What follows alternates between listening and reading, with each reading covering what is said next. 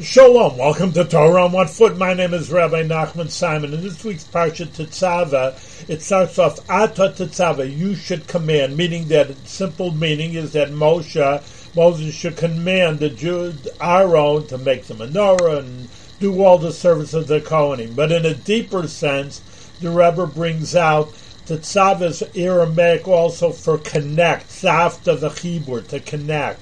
That Moshe is the one who connects. Yes, we said already that all Jewish people are golden like the menorah, and they're all special. But on the other hand, there is a Moshe and there is a Moses of every generation, including ours, that connects the Jewish people up to Hashem. So yes, we do the Torah and the mitzvahs, and yes, we're doing beautiful things, but we need the Moshe Rabbeinu to help us connect us up to Hashem. Safta, meaning connecting up to Hashem and helping us out and giving us the godly revelations that come down to us.